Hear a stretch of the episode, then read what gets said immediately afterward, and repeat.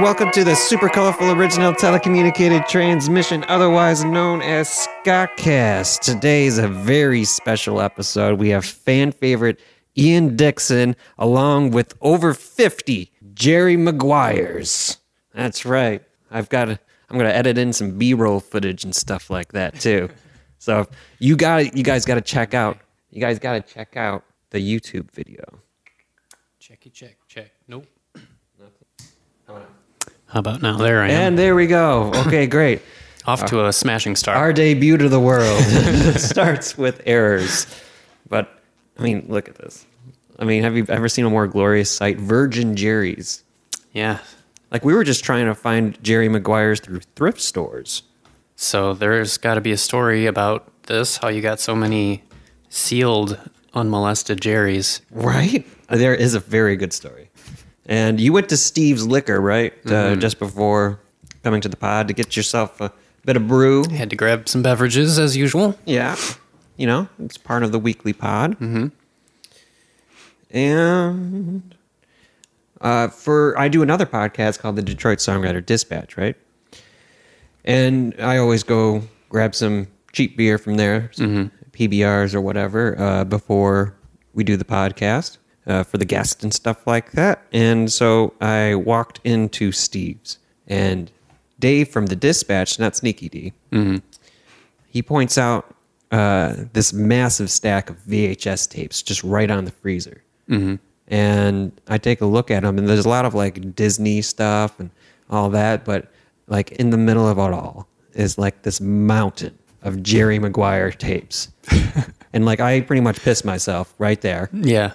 At Steve's, at Steve's Liquor in Hamtramck. I've never, I guess, ventured throughout the store. I It just was go to right the- there, right at the door. Just, just a mount. I almost bat walked past it. If not for Dispatch Dave, this would have never happened. Okay. and like I, I just started to flip shit I, I like it took a while for me to process that these were jerry maguires and then it took a while for me to process that not only were these jerry maguires but these were jerry maguires in perfect mint condition still in the the plastic still sealed Yeah. unmolested, virgin Jerry Maguire VHS tapes. Now, if you're a true Scott Castigator, you you know that we have this fascination with the Jerry Maguire VHS tapes, thanks to uh, the Everything Is Terrible people. Yes. We've been searching out a Jerry Maguire tape, uh, just just in thrift stores. We we would have taken a battered copy, and oh my god, I can't believe I found this. So anyway, I went to go um, buy my beer, and I asked the guy, "What's the deal with this mountain of Jerry Maguire VHS tapes you have over there in the freezer?" And he's like, "Oh, the guy who owns this place used to own a video store, and he's clearing out his attic. And I guess he was just trying to figure out what to do with the VHS tapes, and he just put them there for now." And I was like, "Ooh, this guy doesn't know about it." so I was like, "Oh, can I have them?" And he goes, "Hmm, I think he he smelled blood in the water there." And he's Yeah. like, "Oh, this guy actually wants uh, 50 plus Jerry Maguire VHS tapes." Mm-hmm. And he was like, "No, you can't just have them, but you can buy them." And he was like, three dollars. And I was like, mm, I don't know if I can do three dollars a tape. That's just a lot of money. And bear in mind, at this time, I had like five dollars in my bank account. so like I couldn't walk away with them that day anyway. Um, so I bartered them down. We got it to one dollar per Jerry Maguire VHS tape. And lo and behold, here we are. Uh, I I got a loan from Sibel, mm-hmm. you know, and to, to tide me over until Monday when I get my check, and uh, and so she she is a partial owner at this point. Um, I told her that there was some eBay value to these things, mm-hmm. you know, because I think people buy them up when everything is terrible comes around, Yeah. so that they can do that. So like these things sell for like seven bucks a pop, Nice. right? And like So we could sell like five of them, get our money back, right, Just- and then then we'll have we'll still have a still treasure have trove. like fifty. Yeah. it wouldn't dent it. you know? So it's like, oh my God, I'm just so excited right now. Like, I've never, like, I feel just proud of myself. Like, how many people can say they bartered at a party store? You know, I did that. That is something I'm I, I I can say I did now, and I acquired all these tapes. It's such a haul. I mean, look at these things. They still have the price tags on them from when they were being sold for like twenty bucks. Yeah, It's amazing. Isn't it beautiful? it certainly is. Like the only time we ever seen these this many Jerry's at once is when the world's largest collector of Jerry's comes through town. Everything is terrible. That uh, video troupe, I guess is what they'd be called. Yeah. And I think that makes me the second. Scott Cast collectively is this is the second largest holder of Jerry Maguire videotapes. And I think, you know, I've got like three cameras trained on us right now. We should uh let, let we should try to parlay this into some internet fame. I feel like we could do it. I feel like so like but I don't know if you want internet fame I don't know if I do either. right? But like, like the writing's on the wall or on the table, Yeah. as it were, at this point. So, what are you proposing we do to uh, stoke up the the internet? Well, I, we've got a lot of footage going on right now. I figured, I figured uh, everything is terrible is going to want to see this, right? Yeah. Just, just as people, you know, like because they're responsible for this mania that we've embarked on. They're responsible for the fact that I saw a stack of fifty plus Jerry Maguire VHS tapes and thought to myself, Gotta have those. Gotta have those. I will find a way. I will break all taboos of uh, American mercantilism. I will barter with the man behind the counter. I will get these at a good price, and it will be mine. And this episode will air. And look at us now. This is the testament to the will of Scott from Scottcast. 50 plus Jerry Maguires. I've also hidden many Jerry's throughout the house. Yeah.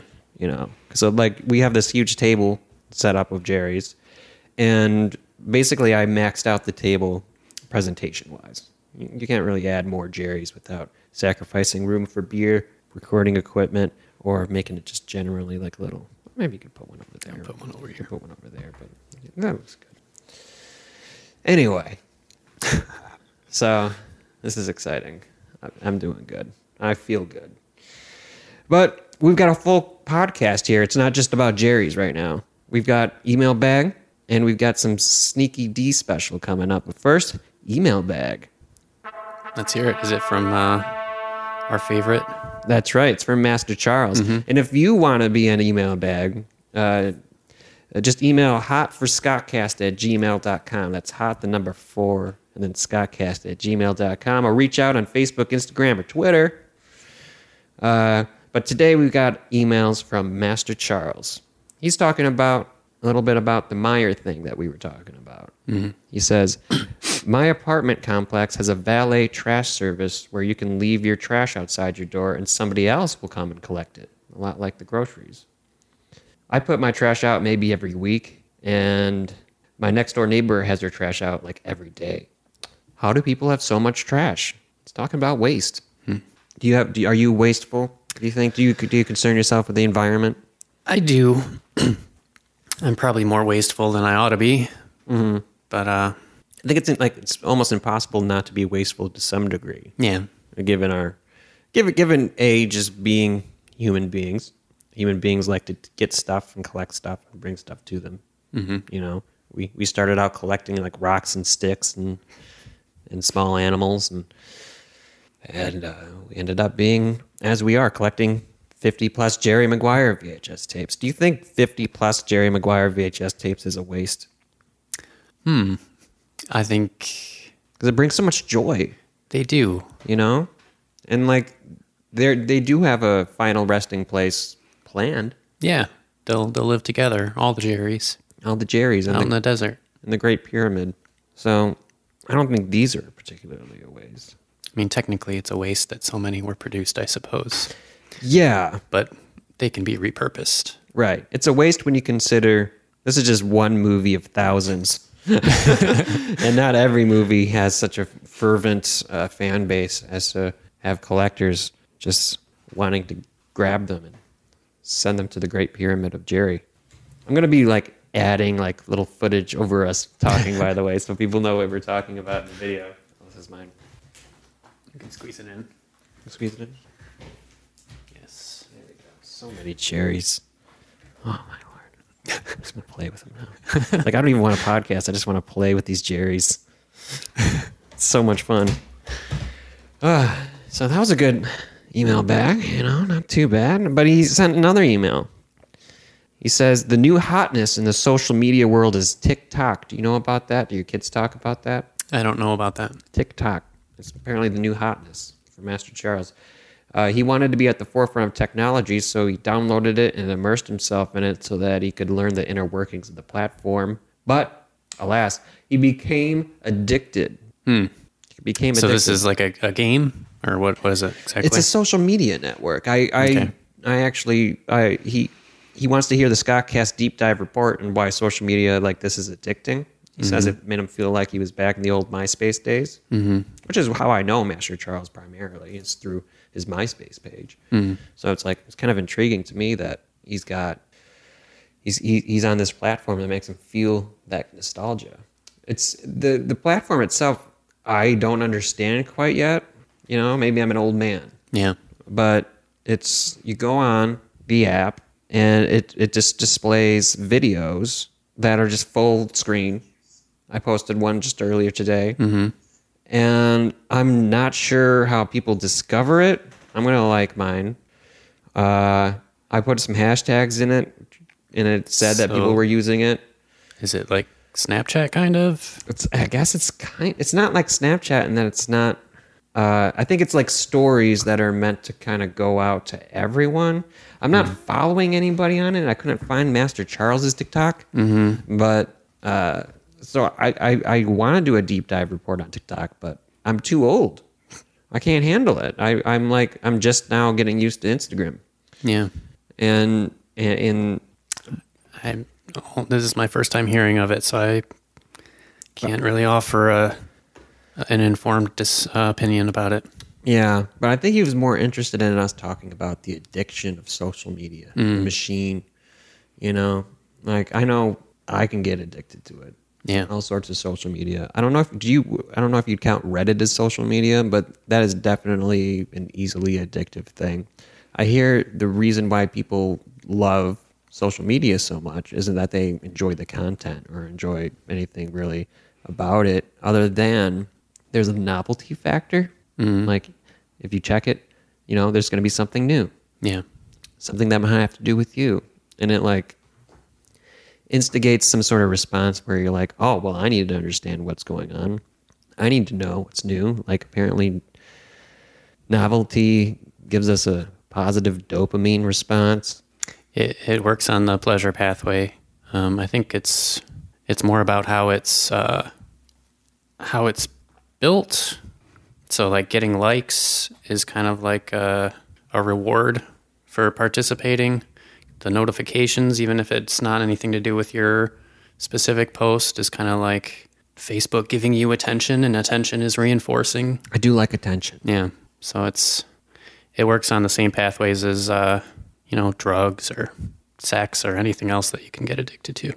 do you think it's more powerful or less powerful than like say drugs and sex you think it's easier to become social media addicted I think it depends on the person. I think it's easier to become social media addicted because it's so It's rampant. accessible. Yeah. It's rampant. It's everywhere. And like, unlike drugs or sex, you know, you could just download it on your phone and there it is. I suppose you can download like porn. Yeah. And that's addicting in its own way. But I feel like social media, you can look at it on a bus and no one cares. Mm-hmm. But if you looked at porn on a bus, people would be like, "What's this guy doing? What's why is he? Why is he? Ooh, mm.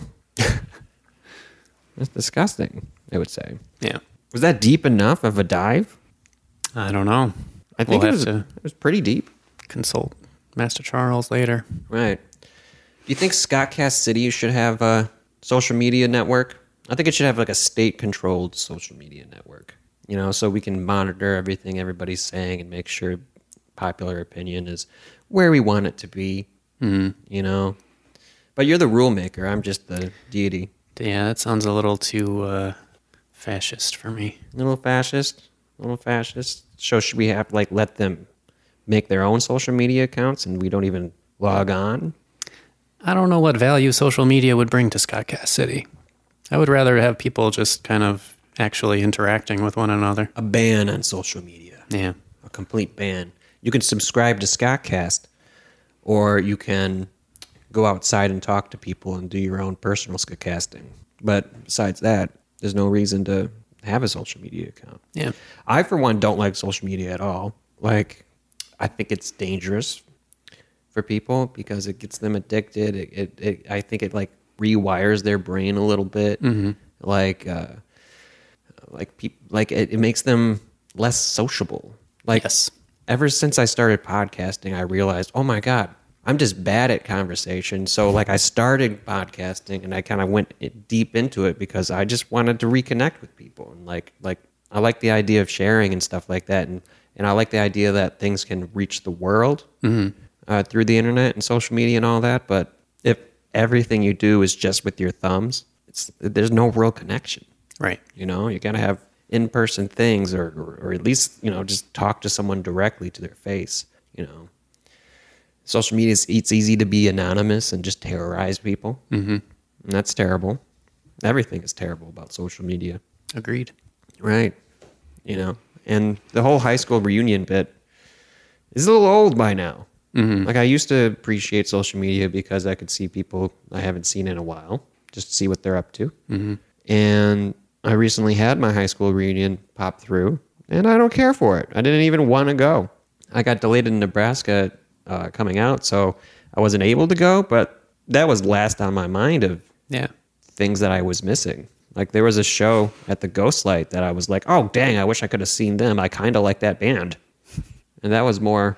That was more. That was that, that was more like, oh, I missed that. More FOMO Yeah. than the high school reunion because I'm so inundated with like what these people have been up to. It's like I know what you look like still. You know, I don't get to have that blinded for ten years and then revealed to see what what these people have become Yeah. in their life. I know who's successful. And turns out it's the people you'd expect. Eh, Yeah. Who would have thunk it? you would have thunk it. Would think that's how it works. I don't think anybody did anything crazy like gone to jail or anything. And I figure like if you're going to jail, you'd post it on social media.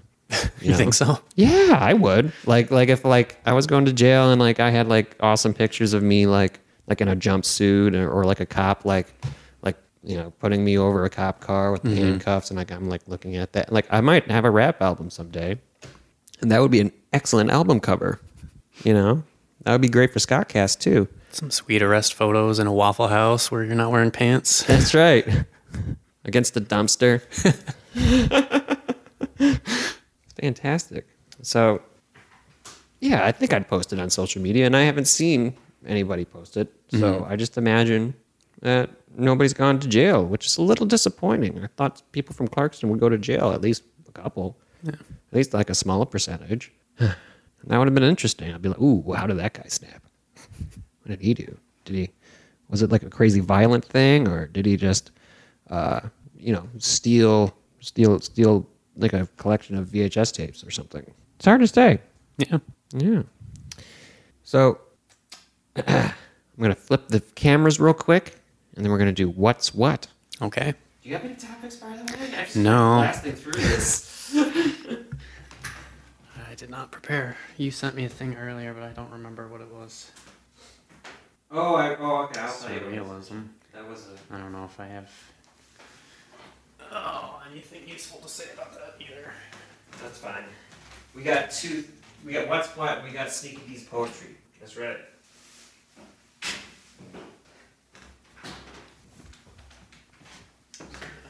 Prepared here.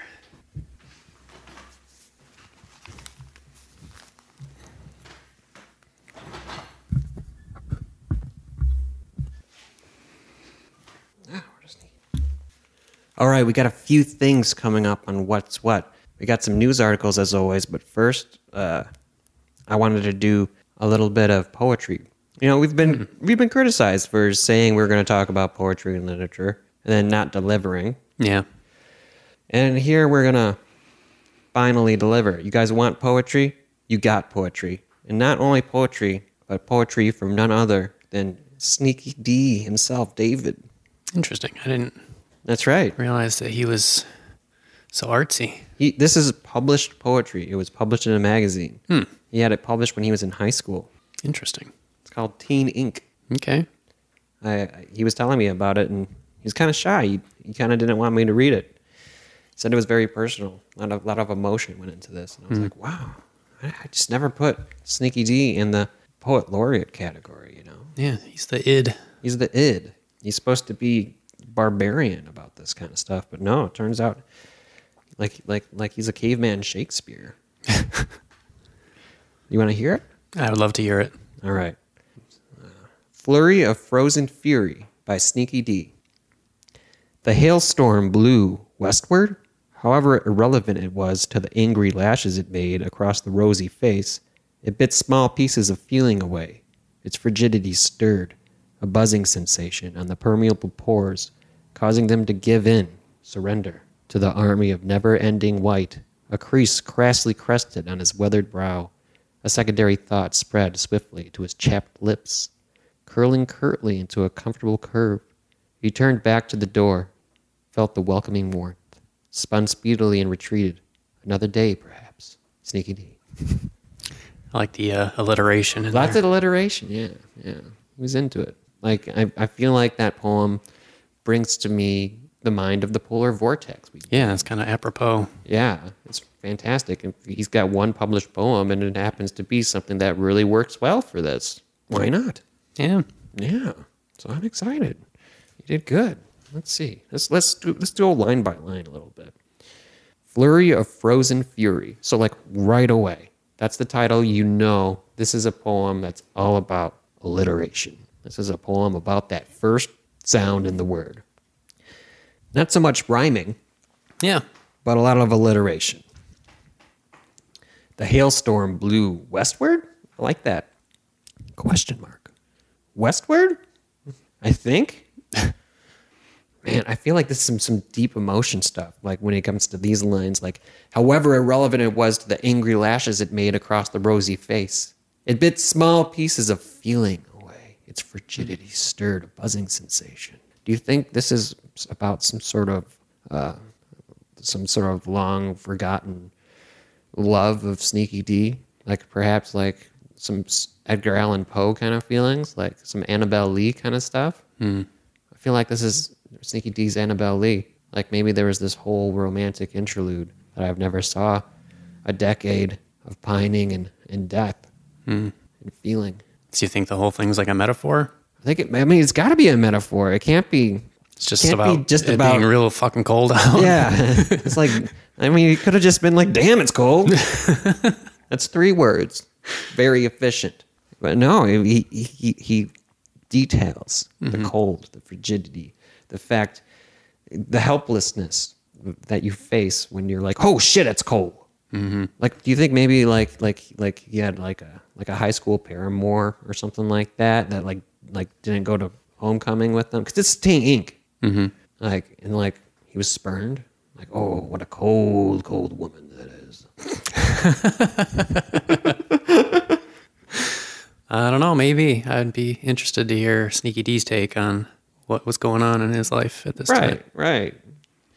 Like he, he wanted us to read it and review it Yeah. yesterday. I, I managed to sneak it out. We even made a mm-hmm. cliffhanger of the episode. And I gotta say, I, I mean, this is a side of Sneaky D that I, I didn't know existed. Yeah. You know, he's he's so he's so alliterative. A crease crassly crested on his weathered brow. I think that's what that means. and it's weathered. So mm-hmm. like this is a young man writing this Yeah. but he's like personifying himself as an old weathered man. Mm-hmm. A man who's been in many battles it seems like. It's like he watched game of thrones before it came out is what it sounds like Yeah. which is somewhat impressive. I guess that's uh it's a thing that can happen when you're you're lovelorn. Mm-hmm. you start imagining fantasy epics that aren't going to come out for another five years. I feel that way. Mm-hmm. When i was like nine i was like oh man i just feel like i just feel like a b movie director doing a classic fantasy movie right now I just feel like I'm walking endlessly Yeah. to destroy a ring of power. Although he went even further and felt that way before he even had a chance. Man. So that's Sneaky Deep Poetry. If you like it, email hotforscottcast at gmail.com and, and we'll get him to write more poetry. Yeah. He writes limericks too, he says. Does he? Yeah, he had a limerick phase, hmm. Which I didn't realize was a thing. But uh, so far, two out of three Scott Cast hosts of the Triumvirate have had limerick phases. Yeah. What's the you deal? should you should get on that. They're fun. I don't even want to. I feel like there's too much competition in the field now, and I feel like uh, I, I feel like I would just be outshone by the already practiced hands, the people who've already done it. Well, to be fair, I, I contributed very little to the, the limericks that my name's attached to. Oh, well, you did the cover art. I did do the cover art. Cover art's very important. Like I've I've seen outlines of uh, novel writing processes online, mm-hmm. and they're like, and like the the outline goes like this. Uh, okay, outline the plot, write it out, and then it's like seven steps, all about the post writing process. And so, like an entire step is is uh, uh, brainstorm ideas for the cover art, commission the cover art, and choose the cover art. So it's like cover art's a big deal, man. It's probably probably more people probably look at that cover art than read the limericks inside. I wonder if that much thought went into the uh, Space Raptor Butt trilogy cover. I mean, I think it did. I mean, we we tore it apart, you know, in in a, in a deep analysis, deep analysis. You said you didn't like puns. I do like puns when they involves deep anal. That's funny. that is funny. Um, but yeah, I mean, they, clearly put that kind of thought into it because it kind of tells you everything you need to know to, to really want to buy that book. And that's the point of the cover. And like your cover did very well. It was a little mitten with a little, you know, thing of lotion. We'll have it up. And uh, a box of tissues. And it, and it was dirty limericks uh, about towns in Michigan. Yeah.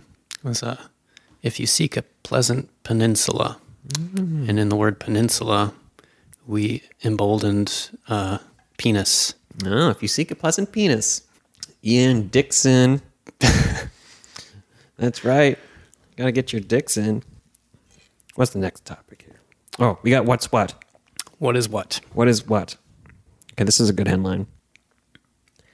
This runner is a hitman, and his GPS tied him to a mob boss murder. He runs with a GPS. He runs with a GPS. Like he, he- like this. It, basically, it's a hitman, and the way he he calls himself the Iceman, which is very, uh, I feel like a poor decision. Yeah. Like if I was a hitman, my my, uh, I think I feel like my. I mean, there was already a, a hitman that called himself the Iceman. Was there? Yeah. So it's not even original. Mm-mm. That's just upsetting. This guy is not a good hitman. Yeah. Like he he wears a GPS watch on reconnaissance missions. Not a good idea. Not a good idea. Like just use a stopwatch if you need to time some shit. And don't call yourself the Iceman. Call yourself like Cuddle Bear. you know? Like, Don't fuck with Cuddle Bear, man. yeah, don't fuck with Cuddle Bear. You know, like the first time someone says, Hey, Cuddle Bear's coming after you, they're gonna laugh. But the second time someone says Cuddle Bear's coming after you, they won't laugh anymore. And shit their pants. That's right, because they heard of Cuddle Bear. They heard what he does. That's right. I would I would be a great like criminal consultant. Mm-hmm. Like I don't want to commit any crimes. Don't want to do any crimes. But I could probably mastermind some crimes for people. you know? And is that illegal? Yeah. Oh, it is. You- just to think. It'd be sort of probably conspiracy to, to commit a crime. Well, if like you were like, hey, try this out. But if you like wrote a novel about crimes and then someone took inspiration from that, then that wouldn't be on you. well, yeah, I could do it like Nostradamus. Like I'll just make somewhat vague uh, quatrains, like like where it's like, mm, I'm not too sure what this means, but like maybe some maybe criminals can buy like a buy like a key that somewhat deciphers excellent plans to commit crimes, excellent little creative ways to you know like classic crimes. I'd go for like like uh, like rob a bank like you're in the Wild West kind of thing, and uh, Rob a train. rob a train.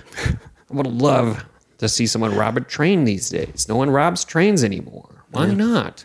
I think it's because the train learned that they can just keep going. you don't have to wait for the guy on the track.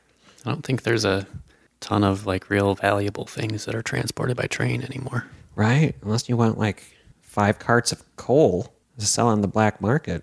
I don't know. But I feel like there could be stuff that transported by There's train. probably like like uh, cars, chemicals that are transported that way. chemicals. Yeah, in Breaking Bad, be. they did a train robbery. Yeah. But like nobody's transporting like gold or anything or like large sums of money Right. by train. But are they? I mean, maybe they are. I don't know. You know, uh, that's what these quatrains are for. it's like a little, it's like an obscure poem that says basically, uh, a, a lot of gold is coming on the westward track. Be wary and watch your back. For if fortune is what you lack, this is the place to uh, attack. There you go. See, I'm a good, I'm a good quatrain writer. I can be a poet. Sneaky D's not the only one who can rhyme. That's right. Well, he didn't even rhyme in his. Yeah, he just used alliteration. Crying out loud. I think he, I think he confused a rhyming dictionary with a normal dictionary, Mm. and just picked Went words. through the F's and with, okay, we're gonna do some F's. We're gonna do some C's. You know, I'd like to see him try his hand at uh, some rhyming because he he showed me he, he he gave me the basic gist of a limerick, which I did not know you could do yesterday. Of one of his limericks that he that he wrote uh, his, his boo, mm-hmm. and I mean, I mean, he told me some of the rhymes in it, but he didn't tell me the whole thing, and he just kind of gave me a synopsis of the limerick. okay. Limerick synopsis. First time I've ever received a limerick synopsis. So this guy, Would that take longer than the actual limerick? Give, getting a synopsis about it. it did, but I don't. I want. I don't put that past Sneaky D. To be very D's detailed. not one to be concise. No, he's he, he prefers. He likes his words. he likes words. He likes information. He likes explanation. He likes deep dives. I feel like uh, I feel like if Sneaky D had more of a mind of uh, of, of a therapist, of somebody in the cognitive science field, uh, we'd still be talking about the first email bag. you know, Yeah. Well, I don't know. It's a, a strength in some ways and a burden in others, I suppose. what do you mean? What's the strength? Uh, being concise. Being concise. It's, it's easy to communicate thoughts, but also uh, lots of dead space in conversation. I think people who feel weird about dead space and conversation are people who are way too anxious about life in general. Yeah. Because it's like, why do you need to fill every second with with bullshit? That's like true. you're on a podcast. You're you're creating content where your content is literally what you say. Mm-hmm. And even with this, it's not a big deal to, to it's actually better to take some time, think about what you're saying Mm-hmm. and go forward forward with it. The structure stays pretty much intact and and, and the thoughts that you do have Mm-hmm. are always something that you can stand behind and they're always something that people can listen to and be like, hmm, I understand his position now, and I'm a little bit more enlightened. Hmm. You know, I love Sneaky D, you know, but it's a barrage of information. Yeah. And you guys are good together because you got that barrage of information and you got that concise reaction. And then you got me talking about myself. All good things.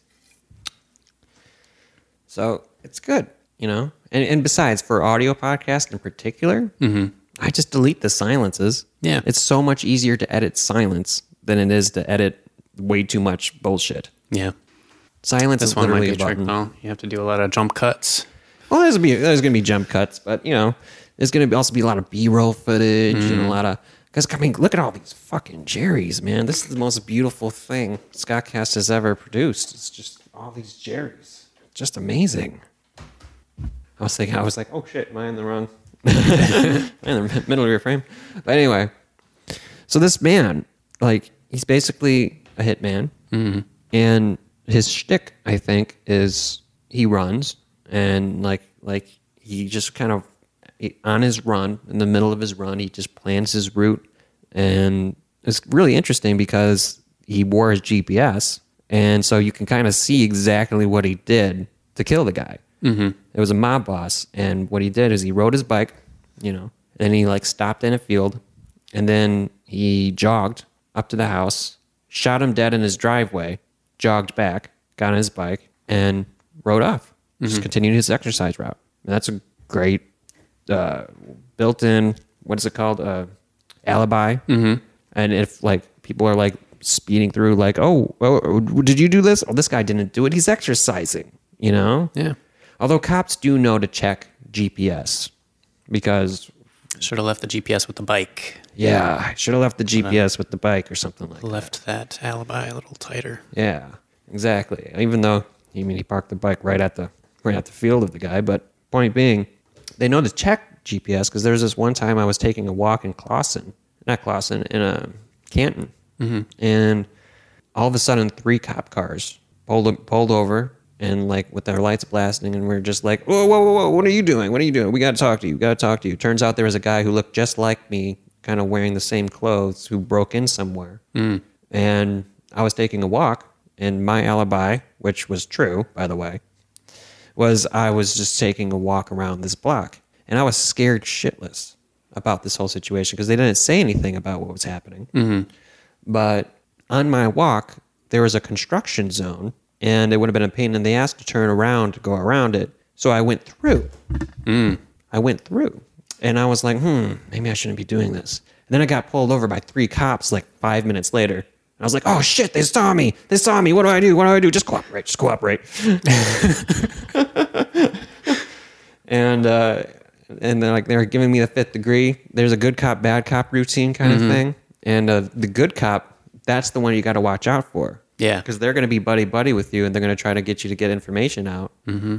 Uh, and that's the the information that they try to get out of you is always going to be way more damning, because this guy, this good cop, was basically just asking me, "Oh, cool, you're taking walk? Yeah, that's that's cool, man. It's a it's it's good. It's a good route you had there. Uh, oh, do you? Oh, by the way, do you do you track your stuff? Like I like to track my stuff. I like to do that. And like he was like just trying to like be like, oh, what do you do to track your exercise and stuff like that. But that's clearly him being like, okay, where were you the past half hour? Right. I'm going to see the exact data, you know, which is Fourth Amendment protected, I believe. I think it's fourth. Search and seizure, whatever that is. You can't you can't search through people's data without uh, Consent. Yeah. without consent, unless you're Google. So that's that's what you that's that's why you don't wear your GPS on your way to kill a man. But we have one more. Now this is this is kind of an intense story. Mm. We're gonna go reset the cameras real quick. Okay. We're gonna do it. Did you hear the one about? Um, I think it was in Minnesota. The dude cosplayed Mr. Freeze and was like shouting cold puns at people and got arrested somehow. That's amazing.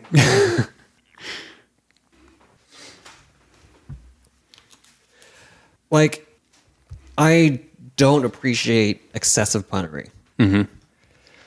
But the to get arrested for it, I mean, you have to be mo- like verbally molesting people with puns Yeah. to to an extreme point, to a deranged point. Unless the police force there is unusually anti-pun. I wouldn't think so. I don't know. I feel like police have are, are in want of cheap entertainment. Well, with them riding around a car all day without a radio, Yeah. I bet they pun all the time. You know, so I don't think the police would be naturally want to arrest for punnery. Yeah, he must have really been uh, kind of harassing people, but it it just sounds like a a guy having some fun. I Yeah, don't know why you gotta bust in on people's fun, man. like was he um was he punning like to it was everyone? like I didn't read the article that closely. I could find it, but it was like Arnold Schwarzenegger, Mister Freeze, that kind of bad pun from the was it Batman and Robin or Batman Forever? yeah, chill. hmm Yes, Ice to see you. Mm-hmm. that exactly. I don't know what you're talking about. It was in Sioux Falls. Sioux Falls. Local man arrested after cosplaying Mr. Freeze and yelling cold weather puns at people. So he was in the suit. He was arrested early Wednesday morning at a Walmart, Okay, good. So far, so good. walking around the parking lot and yelling cold weather puns at shoppers. He told me he was going to change the stop sign to say freeze. He was dressed up in some clear plastic that looked hand painted baby blue to really get the whole ice look down. Okay, I like his cosplay style, just cheap as possible. He was also trying to talk like Arnold did in the Batman movie. I thought it was pretty funny, said one shopper. Not everyone thought the man's puns were funny, though. The man told me I needed to cool it on the makeup I was wearing. cool it. oh my god, this guy shouldn't be arrested. He should be hired. I took serious offense to that. Who says that to a person? I'm really thinking about suing him. Oh my god, look what he's dressed as, woman or man Said or whatever. one woman we spoke to who was actually wearing too much makeup. That- that's what they say in this. Year.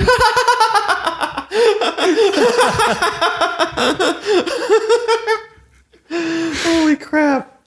That's insane. Authorities were called after a few citizens were concerned in the man's well being and mental state. When we showed up to arrest him, he told my officers they needed to chill. the man was released after making more cold weather jokes on the way to the department. Oh, really? Like, like he, like he said so many cold weather puns that, like, in the middle of the drive, They're like, this guy's all right. Either this guy's all right, or we can't take enough. Just get out. Just get out. I can't do this right now. yeah. So, there you go. God, that's a good one. That's a good one. Like I've always wanted to cosplay as a Batman villain, but I don't think I could beat that. you know, like even the best, even the best like uh, costume or best act or something like that. You can have like an Academy Award winning performance. It's not going to be as good as the guy covered in plastic wrap, painted blue, yelling cold weather puns to the point where he gets arrested and then released because he keeps doing it. I just can't beat that. Like that's like someone like going to a thrift store trying to beat my Jerry haul. Yeah. You just can't beat this. You just this can't is the do world's it. best Jerry haul without having people send it to the PO box. I think we should contact everything is terrible to be like, is this the world's biggest Jerry haul or what? you know, Yeah. this is. I like- think, uh, like virgin Jerry's, it's definitely it.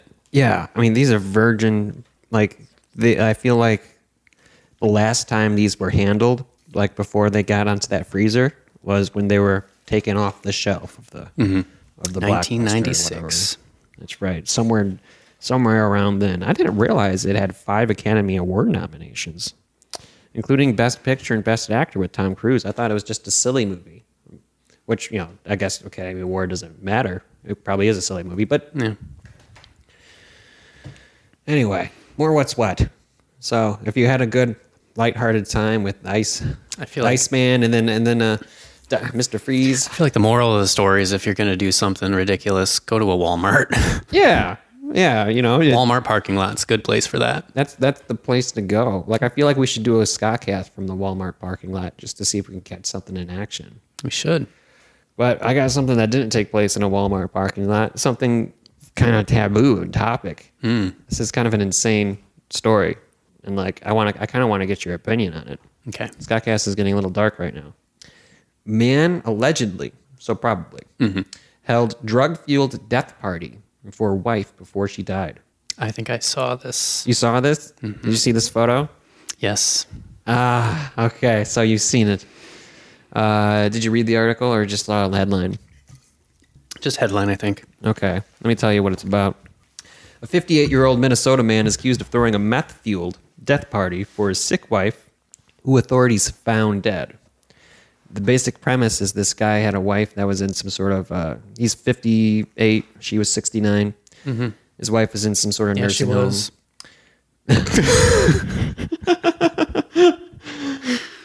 His wife was in some sort of nursing home and she wanted to get out. And she mm-hmm. told him, I, I just want to not die here, kind of thing. Mm-hmm. And so she he takes him home, takes her home, and and they have a meth party, basically. So like let's end this life with a bang, girl, kind of thing. And like when you look at his picture, we'll have it up. Uh, he doesn't look unhappy about the situation He looks pretty pretty pleased. he's very pleased with himself. You know, it's like definitely he's been doing meth. Yeah. Um, the the police found the phrase "Death Party, God Hell" had been spray painted in red on the front door of the home. Um, A Brown County Sheriff's deputy found him in a bathtub trying to scrub white and black things off his body. That's how he was found. So, you know, he, he kept going after. He was actually scrubbing things off his body, or he was saying that's what he was doing. That's what he said he was doing. okay. Maybe. It's hard to say.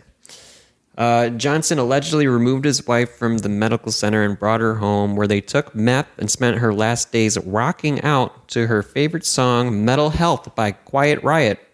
One song. Do you think this is good press for Quiet Riot? I, I mean, I mean, it's kind of a compliment. Like, I'm dying. This is the last song I want to hear, and I want to hear it on repeat. yeah. I mean, Like I think it's compliment enough to be like, I want to hear your song on repeat, mm-hmm. and it's even more of a compliment. I want to hear it on repeat for the last moments of my life. Like there's no better song than this song. Uh, Deborah Johnson, who reportedly suffered from mental illness, diabetes, high blood pressure, pretty much everything, stopped taking her medication. Uh, she suffered two heart attacks, and she wanted out. Uh, they even uh, alleged that they uh, copulated merely two hours before she died. Mm-hmm. And then he washed her body and wrapped it in linen, like the Bible told him to.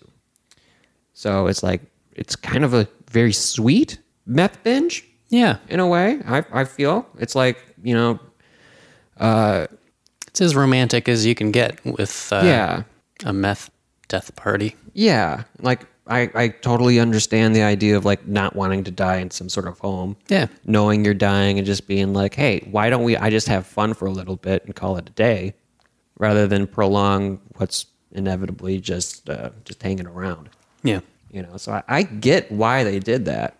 You know, but and, and he's he seems like he he want he's okay with making this the end of his life too. Uh, authorities say he also had a cache of 47 guns and hundreds of rounds of ammunition at his home, several of the weapons being stolen.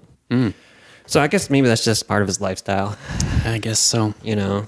Like, I mean, if you looked at that guy, I mean, I don't know what kind of job prospects. What was the arrest for? I'm pretty sure the arrest was for uh, the death. You know, like there was like a neg- oh charges of criminal neglect and receiving stolen property. So for the guns and for neglecting the wife. They call it neglecting, but maybe it's not neglecting. Maybe it's you know it's what these people wanted to do with the end of their life. I mean, technically it is. Like she wanted to be Right. neglected, right? Yeah, I mean, she does have a right to refuse treatment. Was that a thing? Mm-hmm. Okay. Uh, but yeah, technically he, he put her in an environment that was not safe, even though she kind of also made a decision to do that. But she sounds like she wasn't right in her mind to. No. So it's kind of a, a gray one. Yeah, like I feel like if like she had like an ETA or ETD um, of like very short amount of time, it's like you know I don't, I don't I don't think it matters if she was right in the head or not. Yeah. You know, because like what are you gonna do years of therapy in your two months for no reason? And like we come to this weird place where you're, you're socially accepted by society, or are you just gonna be like, eh, fuck it, I'm not changing. I might as well party, be as crazy as I want to be Yeah. you know and I, and I guess it's just i guess most of like the only thing that i'm really like eh, i don't know about is that like we don't really know what this was like for these people Yeah. like was it like him like literally just like stealing her and just like and just like uh, neglecting her and all that kind of stuff uh, for a couple days while while he had his party or was it a was it really just like a some sort of sweet bon voyage to the love of his life, doing what they've been doing their whole life. Yeah. You know, because he's clearly been doing meth for a while. Yeah. That wasn't look. just a one time thing for him. Yeah, he's no stranger to to the to the crystal. So, I thought we could get a little dark on the Jerry podcast. it's been good. I'm enjoying this. Uh, so, I mean, that's the content I've got for today. I mean, what did we learn today? We learned a lot. We learned a lot, man. We learned how to find pristine Jerry's. Mm-hmm. We learned w- what it's like to be with so many pristine Jerry's and just have them in our possession. It just feels good to hold. Like, like this cover. It's just so I don't know, just so wholesome. It's just it's just a popular actor smiling, looking down. A deliciously smart romantic comedy, they call it. Two thumbs up by Siskel and Ebert. A smart, sexy comedy from NBC. It's uh, it's just a wholesome, good time, and then seeing so many of them, Jerry after Jerry after Jerry after Jerry, in pristine mint condition. Yeah. It's like it's like rapturous, you know.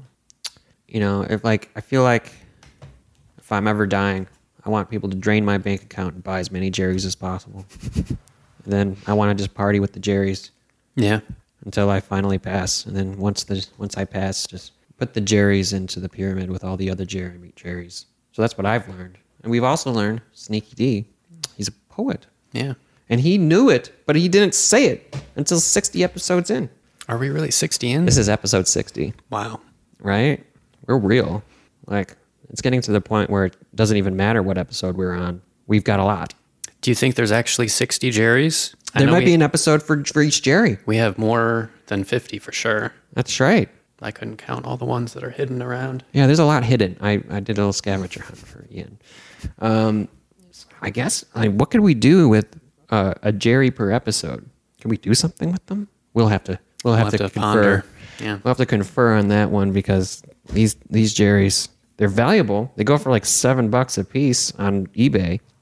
You know, I was I, and I think like all these pristine condition ones, we could, might even get more than that.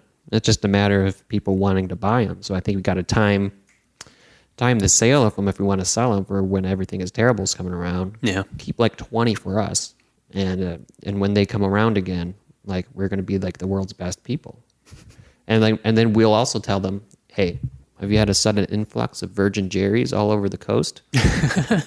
Those were ours, and here's the rest. Give us social media attention for Scottcast, Yes. something like that. 'Cause we're all about attention. Well, I am. You're not. We'll figure it out. Yeah. Yeah, I might. And I will. We'll, we can censor you out if you want.